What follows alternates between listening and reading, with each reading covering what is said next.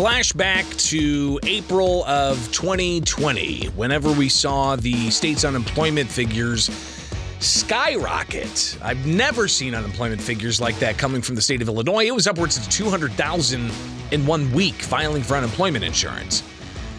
And that was all because of Governor J.B. Pritzker's stay at home orders, telling mom and pop shops they couldn't have in person service. So those mom and pop shops couldn't make the money to pay the people that they were employing, and those people went on unemployment.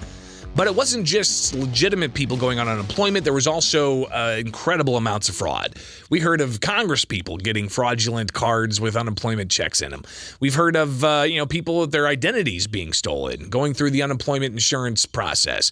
We heard of the incredible delays that there were when the state's unemployment office was not taking calls. People were calling and getting put on hold for hours on end. People would call and they'd get hung up on all of a sudden. People couldn't get through.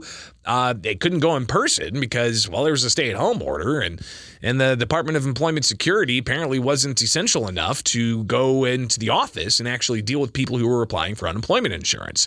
So we saw the absolute skyrocket of the unemployment insurance trust fund debt. State of Illinois actually had to go out and borrow $4.5 billion to level out the state's unemployment insurance fund. Well, Several months ago, state lawmakers used tax dollars from the federal COVID 19 relief package to pay down some of the $4.5 billion debt, but they only used 2.7 billion, despite getting 8 billion from the federal government. So we paid down 2.7 billion. That brought it to about 1.8 billion that was of debt. Yesterday, Governor J.B. Pritzker made an announcement that indeed they're moving to pay down even more of this debt. Here is the governor yesterday just briefly talking about the numbers and uh, what exactly this means. 5%. The dollar amount?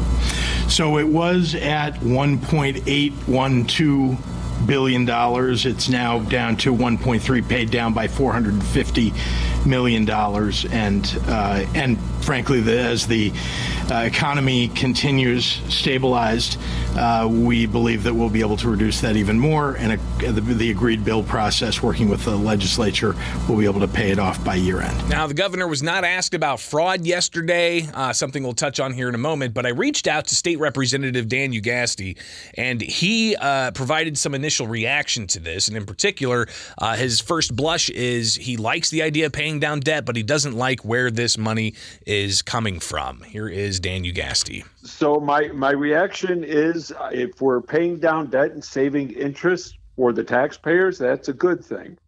But where the money is coming from, I believe it's the wrong source and it's not saving the taxpayers enough money. The, the unemployment insurance trust fund, it, it, this is uh, unemployment taxes that businesses in Illinois have already paid into the fund. It's not ARPA money, and it's not the excess money we had from the end of the last fiscal year. So Ugaste's been saying that they need to use the remaining ARPA dollars to pay down the debt instead of dipping into the unemployment insurance trust fund that's generated from uh, business owner and employer taxes.